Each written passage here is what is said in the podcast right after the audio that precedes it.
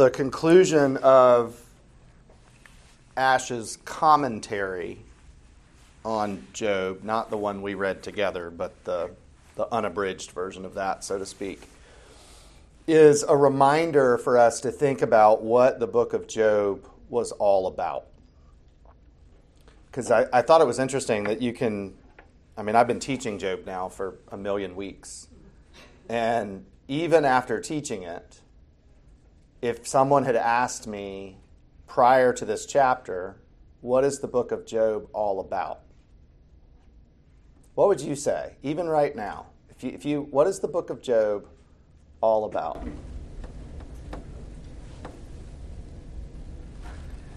God is Christ. So I'm, I'm glad y'all learned more than I did. Yeah. The Lord that I still think God gets to do what he wants. Yeah, the answer is God. The book of Job is about God. It's easy for us to think, y'all did better than I did, that it's about suffering, but it's not. It's about a Christian suffering because he's a Christian, a believer suffering because he's a believer, and therefore it's a book about God.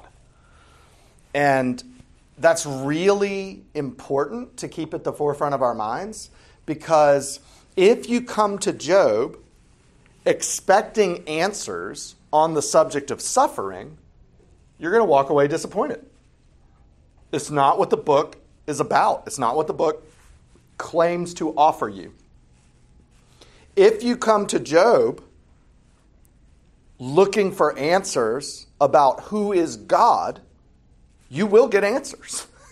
You, you, you may not, I don't even want to say you may not like the answers you get. You may be surprised by the answers you get. The answers that you get may force you to wrestle with who God is. But if you really get the book of Job, you will be glad in the end that God is God and that you are not. And that that's a hard fought battle to get there. It's Jacob wrestling with God. It's um, it's persistence in prayer. It's it's it's Paul praying the thorn would be removed from his flesh until he stopped praying that because hard fought awareness that God is God. And so Ash calls this the turning of the tables. the, the, the way we initially approach suffering is from a we understand it and it is not good. What will you do about it? But now the tables are turned. We can't understand it because God is God and we are not. And so what's left is to bow in humble submission to God. God who made and who entirely controls the Leviathan and Satan and the beast and the monster who seeks to destroy Job. Even that hideous monster is God's monster, God's creature. And so Job is at its core about our bowing down in reality. It's about our bowing down in the darkness to the God who is God, leaving even our most agonized, unanswered questions at his feet. Job is about, this is quoting Ash, the humility to admit there is so much about this world we do not understand. Job should cause us to be a little introspective at how presumptuous we are, how easy it is for us to tell God to, to act as though we're the ones who made the world and we know what should happen and we know how it should go. That, that presumptuousness of we would have this world run better than God would. And so Job is a picture, as you would expect, of the gospel. Job begins with Job in humility and repentance, making sacrifice, worshiping, humility and repentance on behalf of his children. And Job ends with humility and sacrifice. Job recognizing God is God and I am. Like, that's the picture of the gospel. That is repentance and faith. The human character of Job, the person of Job, is not unimportant to the story, but he's, he's acted upon. He's not the centerpiece, God is. Job is the blameless believer who walks in fellowship with God and yet suffers terrible and undeserved pain. He's the follower of God who goes through deep darkness and must believe that he will be vindicated at the end. For our purposes, this side of the cross, Job is what Ash has a good phrase passionately and profoundly about Jesus. Job foreshadows Jesus in remarkable ways. His blamelessness, his perseverance through undeserved suffering. Listen to this. He says, As the blameless believer par excellence, Jesus fulfills Job. As a priestly figure who offers sacrifices for his children at the start and his friends at the end, Job foreshadows Jesus, the great high priest. The monstrous ferocity of the beast Leviathan reaches its vicious depths in the life and death of Jesus. Can't lose sight of Jesus' passion being a darker place than even Job's life, a more solemn and awesome darkness than even Job ever saw. And so the drama, the pain, the perplexity of Job reached their climax at the cross. In the darkness and God forsakenness of those terrible hours of lonely agony, the sufferings of Job are transcended and fulfilled. And as the blameless believer, accused and despised by men, but finally vindicated by God in the resurrection, Jesus fulfills the drama and longing of Job for justification. What Job gets is the shadow of what those who follow Christ get, what Job will ultimately get. We, I would say in the sermon today, it was a really good thing. They didn't know it at the time, and it felt like a bad thing, but it was a really good thing that in the end, Israel did not get to keep the land and the rest. Because if they had been satisfied with that land and that rest, they would never long for the new heavens and the new earth and the rest of life in Christ. And can you imagine if Job had been satisfied to have his family and his fortunes restored? And that had been enough for him. That was a wonderful blessing, a wonderful restoration, but it couldn't be enough for him. The heart longs for something more full and complete vindication, restoration, which is a world that is run uh, as God has promised. And that's the shadow in which we fall. When we take up our cross, when we walk in Christ's footsteps, we are walking in some way in the footsteps of Job as well, all who've believed before us. And that experience, the New Testament lays this out clearly, is that our final justification will only come through present suffering. We have to be buried with him to be raised with him. We have to follow him in the way of suffering if we're going to follow him in the way of glory. And so our response to Job in the end has to be if we want it to do us any good, it has to be a prayerful posture that God would give us the grace to bow down. That's really what it all comes down to. That God would give us the grace to bow down to Him, the God who is God. Because one of the hardest places for us to bow down to Him is in the darkness, in hurt and confusion and uncertainty. It is hard to acknowledge God as God and his right and rightness in what he's doing. In prosperity, we may forget God. We may fail to realize our need of God, but oftentimes we won't. Job didn't. But it was in the darkness that Job's sin came out, that God had to had more work to do in him. Because that acknowledgement that God is God, the grace that's needed to bow down uh, is most needed in suffering. And that's what it's about. That's why Job has to be about God.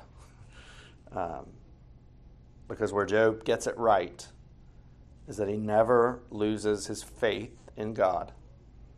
He is ultimately teachable by God.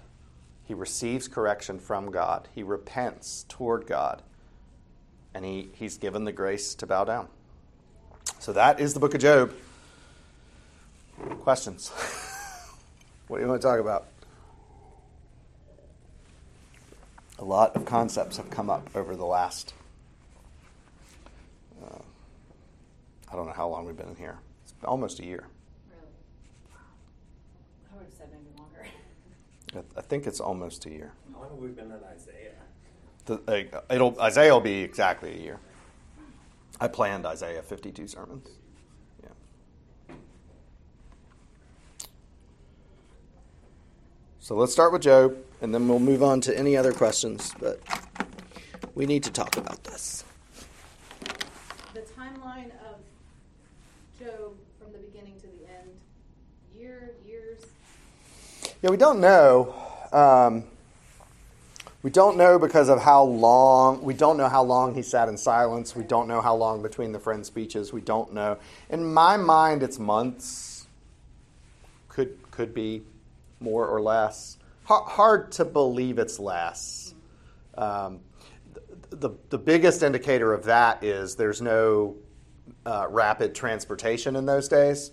So even for the friends to hear this news of Job and then to get to Job is some extended length of time. So I, I think we're in months, maybe we're in years. One of the concepts we've talked about a lot is sort of the progression of steps in our mind to get to the place where we see God as God. So we've, we've talked about humility. Uh, that is a, a significant theme of the book. We use the word acceptance some. Um, we've talked about acceptance being a dangerous word. Uh, uh, the, there's an acceptance that's a kind of resignation.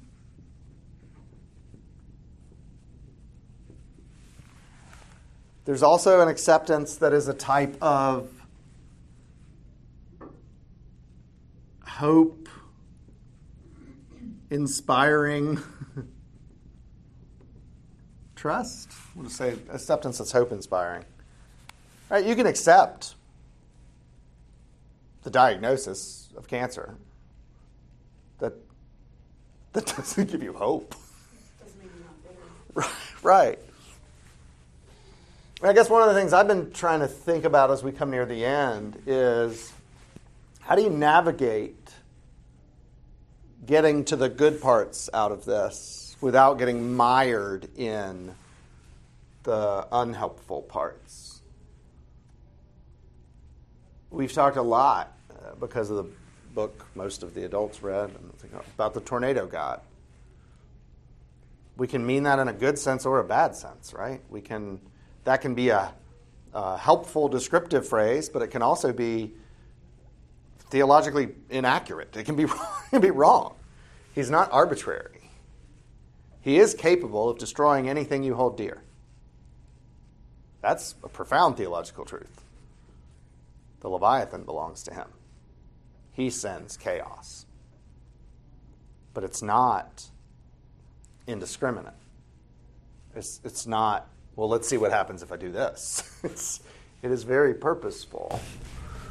Andrew was texting me last night. I think it'd be okay for sharing this. He wanted to know if I thought the song "God's Gonna Cut You Down" is blasphemous, and he sent me a cover version of Johnny Cash's version. And I said, no, the only thing blasphemous about this is that you are listening to some trash version and not Johnny Cash. Yep. But um, that, that whole concept of God cutting you down can have multiple meanings. It does not have to be just you're telling people God's going to cut you down in wrath. God can cut you down in mercy. God can cut you down with like like there, there, there are multiple ways that can be taken. He, he did not hear that when he was listening to the song, but that is true. Yeah, the focus of your life from God's perspective is making you ready for the day of his coming. And I'll say this in the sermon today because Isaiah gets it in his prayer. It's really hard for us to look at bad things, objectively bad things, and think that they're necessary. Our mind just go to all the other ways we think this could have been accomplished. I can't believe you made it at all. I'd still be asleep.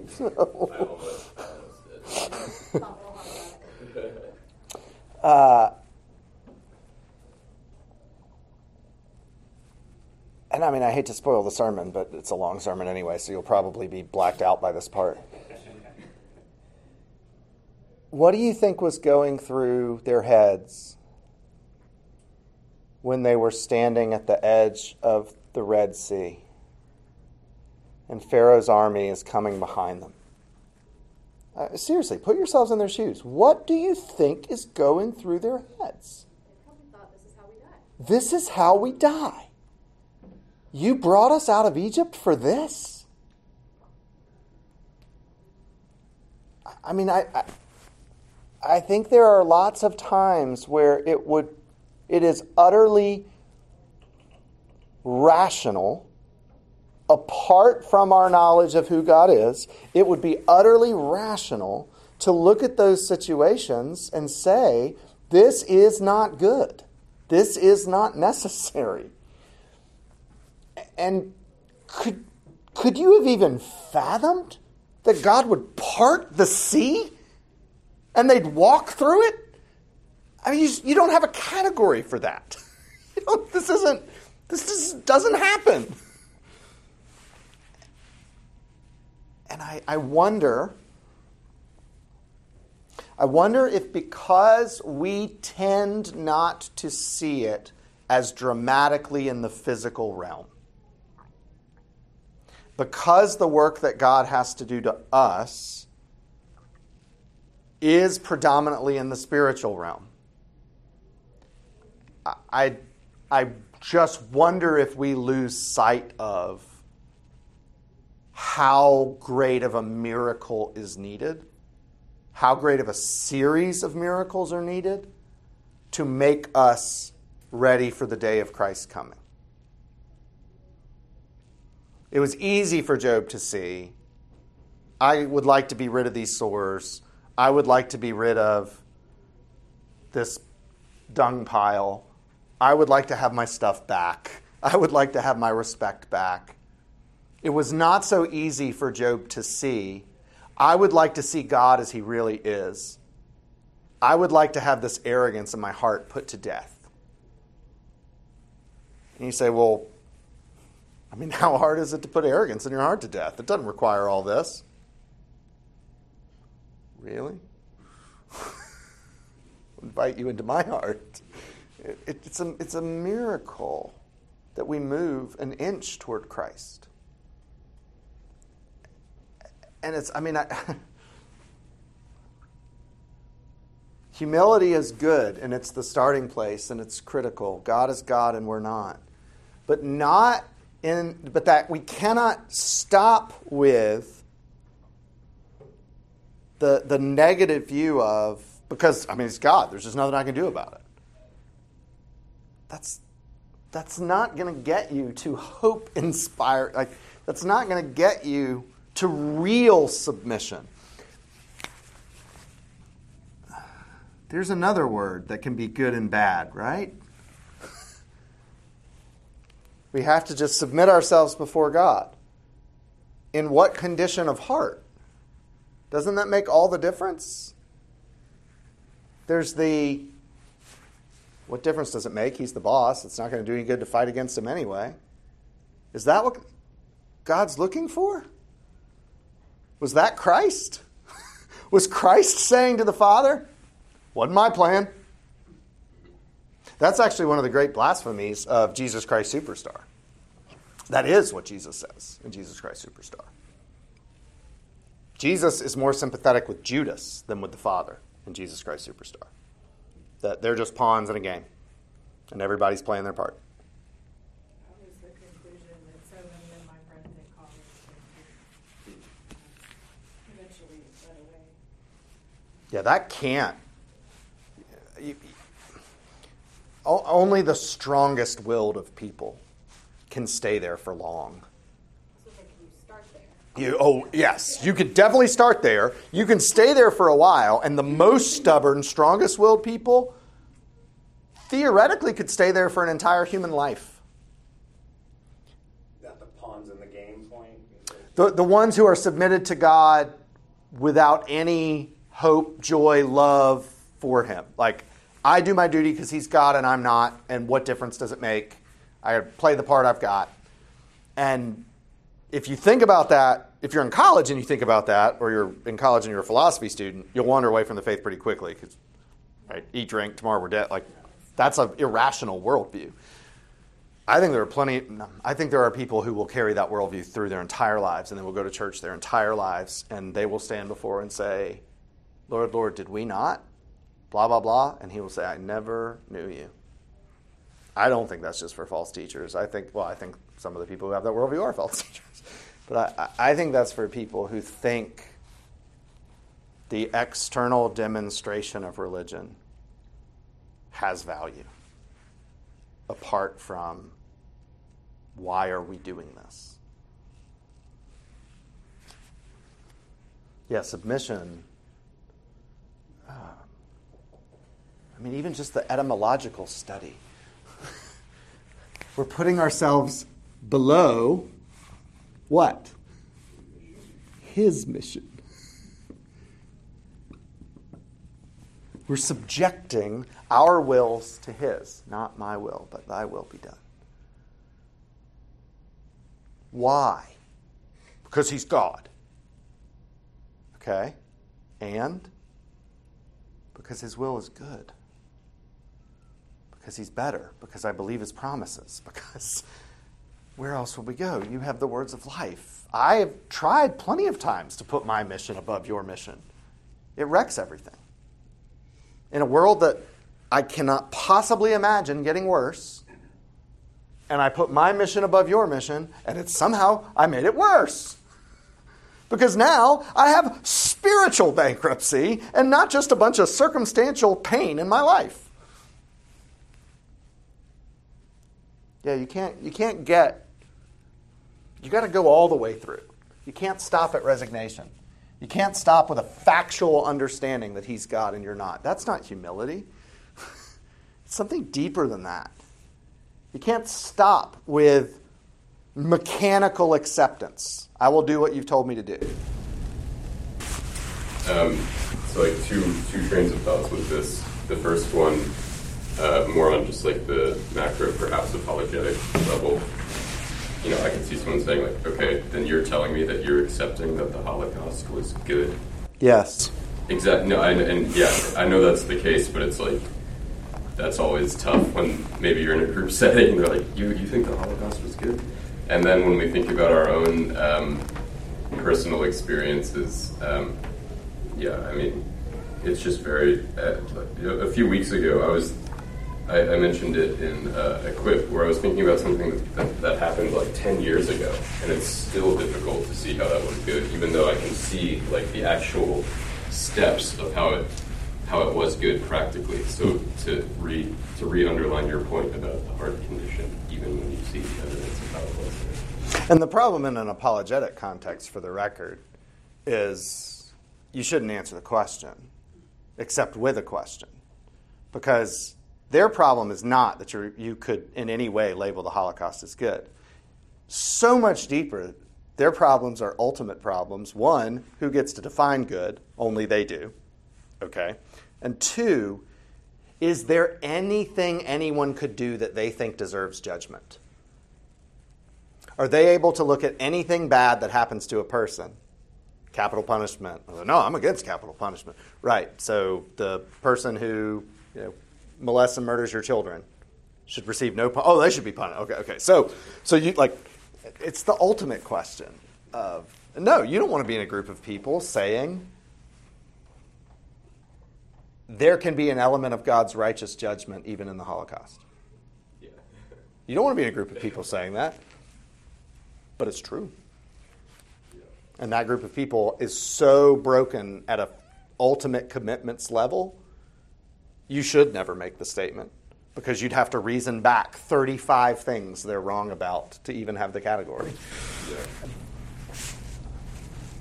And the second one was just a comment, like, yeah, it's, it's, a, it's a hard thing, even when you see the evidence of, and we don't always see the evidence of how it was God's goodwill in this, in this life. But even when you see the evidence, the heart condition. Right. And I mean, remember, Job never does. God never tells Job what he told us in chapter 1 and 2. All Job knows is everything went away. God confronted him. He got his audience before God. He was vindicated before his friends, but humbled before God. And God blessed him. kind of comes back like the the stiff necked people that I mean, even the Israelites just constantly have to be reminded. I mean, they see God work so up close, and then they so quickly forget. And to me, it goes back to like how much of a miracle it takes that we do this at all. Like the constant, not one time miracle of salvation, the constant series of miracles by which we are persevered in the faith. Because Israel, and we think if we had seen those things, surely I would have been the faithful one. And then we'd live a while and we're like, the people who lived during the ministry of Jesus. He raised Lazarus from the dead, people. Like, surely if I had seen that, I would be. No. No.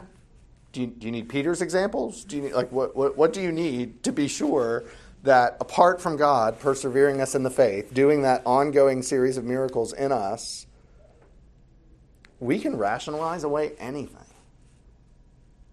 We really can. We, we, and it's back to that lack of humility. When I think about my rationalizations, they're about I know how the world should go. I'm going to put all of life in the world in my neat little boxes and categories. And when things are going well, I can be led into this delusion that, that there's some there there. And then when everything falls apart, your first response is not, wow, I've clearly wandered away from the truth of God and have invented my own worldview. And that's why my soul is crushed right now. It's, ah, you ruined my life. Stop bringing bad things. Isaiah has this great line in the prayer today, uh, and it's easy to misunderstand. But he's like, the, the, the uncareful reading of it is like, God, you did this to us. Our sin is all your fault. And uh, it's not what he's saying at all.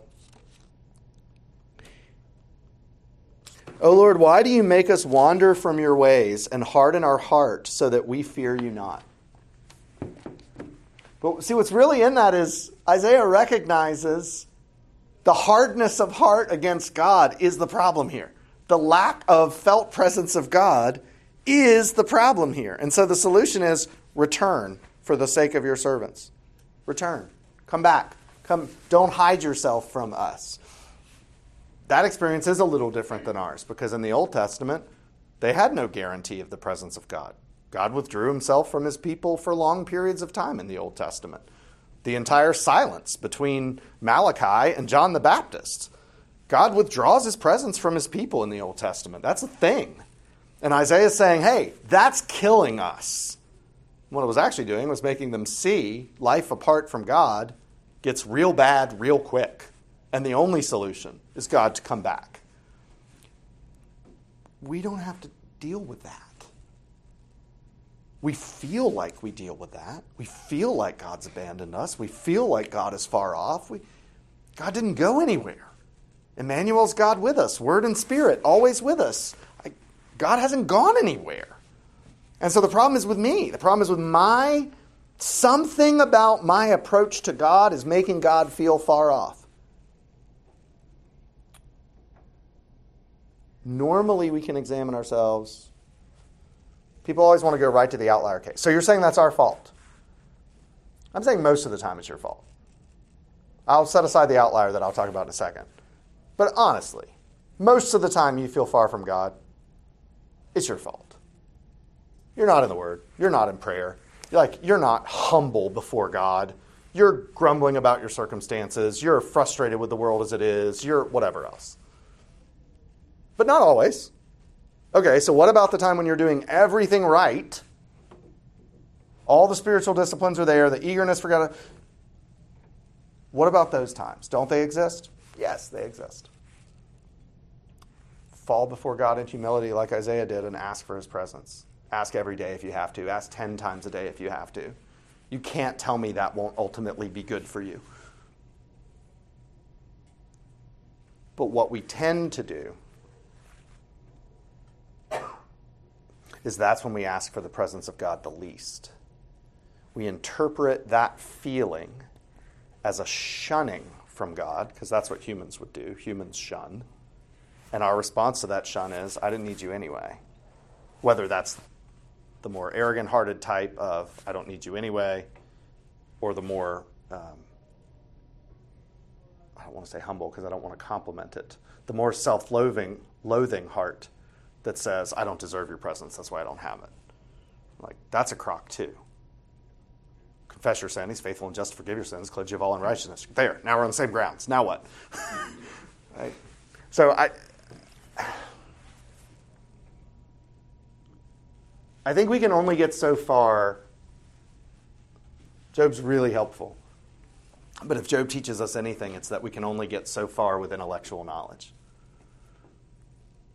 Wasn't I mean, the friends, the counselors, this was a big problem with them. They had a lot of facts right. But when their experience didn't jive with the facts, eh, I have to twist the facts a little bit. Other questions? Anything else about Job? And then we can talk more broadly. Uh, we've already touched on this, but I still don't like it. Um, it is so obvious to us that God sent the bad things to Job. Like God, God did it. So, how do people explain Job? People that don't believe God brings back like bad things. So they say Job's a special circumstance. Okay. So They say Job, yeah. They say Job, God could bring bad things into people's lives. He could do anything. He did it in Job for the sake of making a Bible story example.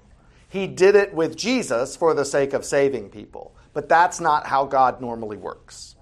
God normally works by only bringing good, but by leaving you so much freedom and so many choices that you will get bad things because you will make bad choices. Which, man, I was thinking this morning in the shower about a friend of mine I've been praying for from a uh, from the Roman Catholic tradition. And the part I can't get over is like, what a heavy load. What a heavy load is a religion that tells you the bad things in your life are because you didn't do better. What a heavy load that tells you if you want things to improve, if it's up to be, it's up to me. What a crushing weight.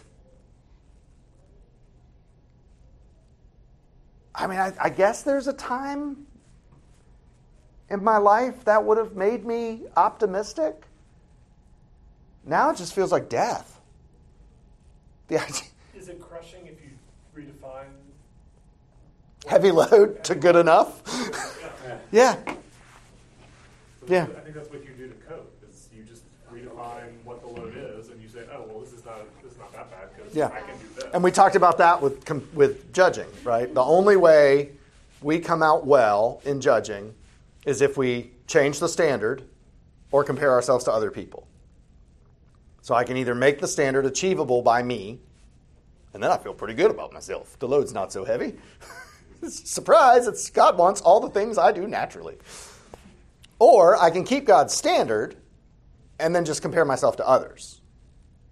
As long as I'm better than Noah. Mean, we'll go back. No, I think that's right. And that's, I mean, again, why do we worship the way we worship? You need the reading of the law and worship every now and then. Because there may be some Sundays where you come in here and you think you've kept it. The only one who went through the third commandment, or the, God's name of. Before I came in that Sunday school, I was like, I got this. The third one is and the third one is a great commandment for that because we almost never think about the third commandment And so you think, how hard could that one be to keep? I haven't even thought about it this year. yeah, therein lies the problem. Oh. Yeah, I, I, I don't. I, I do. We've been down with Job in the pit. And we've had our own various pits over the years. And I do think it's important that we acknowledge pits as pits. I think it's important that we sit in silence with Job. Um, recognizing the brokenness that is around us. But I don't think it's okay that we be resigned, that we act as though Christ isn't risen, that we act as though there are no tokens of God's redemptive work in this world, that everything's just bad and broken until we get there, that, that hope is theologically meaningful but experientially pointless. I mean, we've joked with the with the expression "it's the hope that kills you." Like, that can't actually be true. We can't let that be true. the lack of hope is what kills you. False hope kills you. But hope is the hope is what is knowing. Hope is confident because the load isn't on me. It's on the God who is God. Hope is the confident expectation that God is going to do what he said he'll do. God's already given us the down payment on that in the resurrection. He's given us the down payment of that in the Holy Spirit. Every one of us is a token, is an evidence of God's grace. As I still think that's the best. Uh, I think there's a hundred great tombstone epitaphs, even though nobody writes them anymore. Um, a token of God's grace. That's what your life is. Your life should, when things are dark for people around you, they should be able to look at your life and say, God is gracious to his people. Look at the ongoing series of miracles that God continues to do, but out of his goodness. And there's more than just us that is that. But, but we're one. Everybody who believes is one. Everybody who's being sanctified is one. Everybody who's being made more like Christ is one. Um, could you could you touch again on? I, we talked about it last week. Kind of the idea in the Old Testament. Obviously, they didn't have the the risen Christ. Um, and Calvin's theory, you know, they needed to live a lot longer. That one, I was. You, you helped me after the sermon, but could you just explain kind of the difference of the Old Testament saints and the New Testament saints and how we have the Holy Spirit and so on and so forth? All believers in the, in the Christian sense, what they're believing in is a promise. All of us believed in the same thing. That's why our faith is the same as Abraham. We believe in a promise. Prior to the resurrection, they were believing in a promise that was yet to be fulfilled. The further back you go in the Old Testament, the less of that promise is even clear to them. For some people, Adam and Eve, the promise was as vague as Genesis 3 15, 16.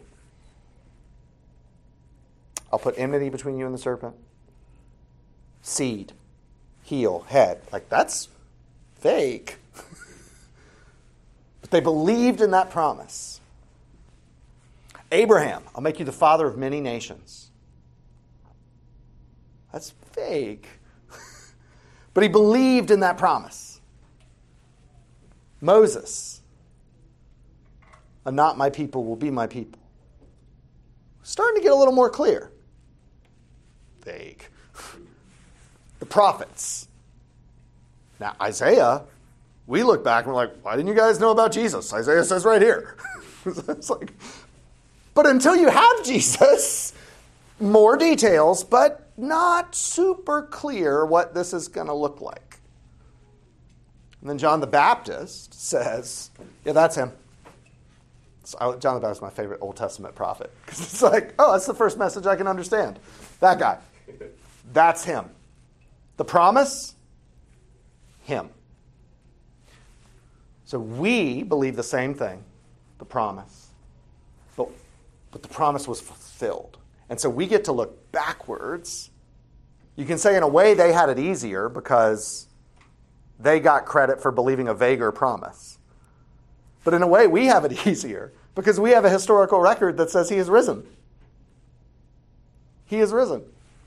And then the Calvin quote was about their experience of the Holy Spirit. The thing I said a few minutes ago that in the Old Testament, God could withdraw his presence from his people and things would just go dark. He could take the temple away from them and they couldn't even worship that. Like, they had this very on again, off again experience of the presence of God because they didn't keep the promise. um, and God would withdraw himself from them for a purpose. Um, so Hebrews 1 says, In those times, God spoke in many and diverse ways. But it also, sometimes God didn't speak. Some, sometimes the presence of God was objectively not with them. And so, this idea that without the daily indwelling of the Holy Spirit, you need more time to believe the promise. you need more experiences of seeing God work those miracles and be faithful to believe the promise. Whereas in the New Testament, now, post Pentecost, we have the Holy Spirit, and there is never a moment where we can say God is not with us. Is it fair at all to think that, okay, they needed more time to believe, and if we lived the same amount of time, it would be not helpful for us? If we lived that same That's interesting. Yeah, I mean, remember, Calvin's is a theory, right? Calvin's is just speculating. Why did the patriarchs live so long? Well, they needed more time because they didn't have the Holy Spirit. It was their diet. They had such a pure diet. Ezekiel bread. Yeah, yeah. I don't think so because I think we can be, we, we don't have to wonder what God's end state for us is. His end state for us is Christ likeness. And if we are in Him, we will be with Him when we are ready. And if He decided that you were going to live to 130, uh, you would be ready at 130 and not at 129. Now, it is also the case that we have seen great stalwarts of the faith have mental decay and dementia and say all sorts of horrible things late in life. Uh, that's a complicated thing to unpack, but I don't think. I go back to teaching on like the unforgivable sin. It's not something you say, it's a condition of the heart. The sin that can't be forgiven. There's no magic words there. When you're a kid, you always worry, like, Right. There's no magic words there. The unforgivable sin is a condition of the heart. It's, it's, a, it's an actual belief. It's a belief that is as firmly held as our faith in Christ. Because somebody's mind is in decay and neurons are firing and words are coming out of their mouths does not mean that that is a sincerely held conviction of the heart. It's the best I got.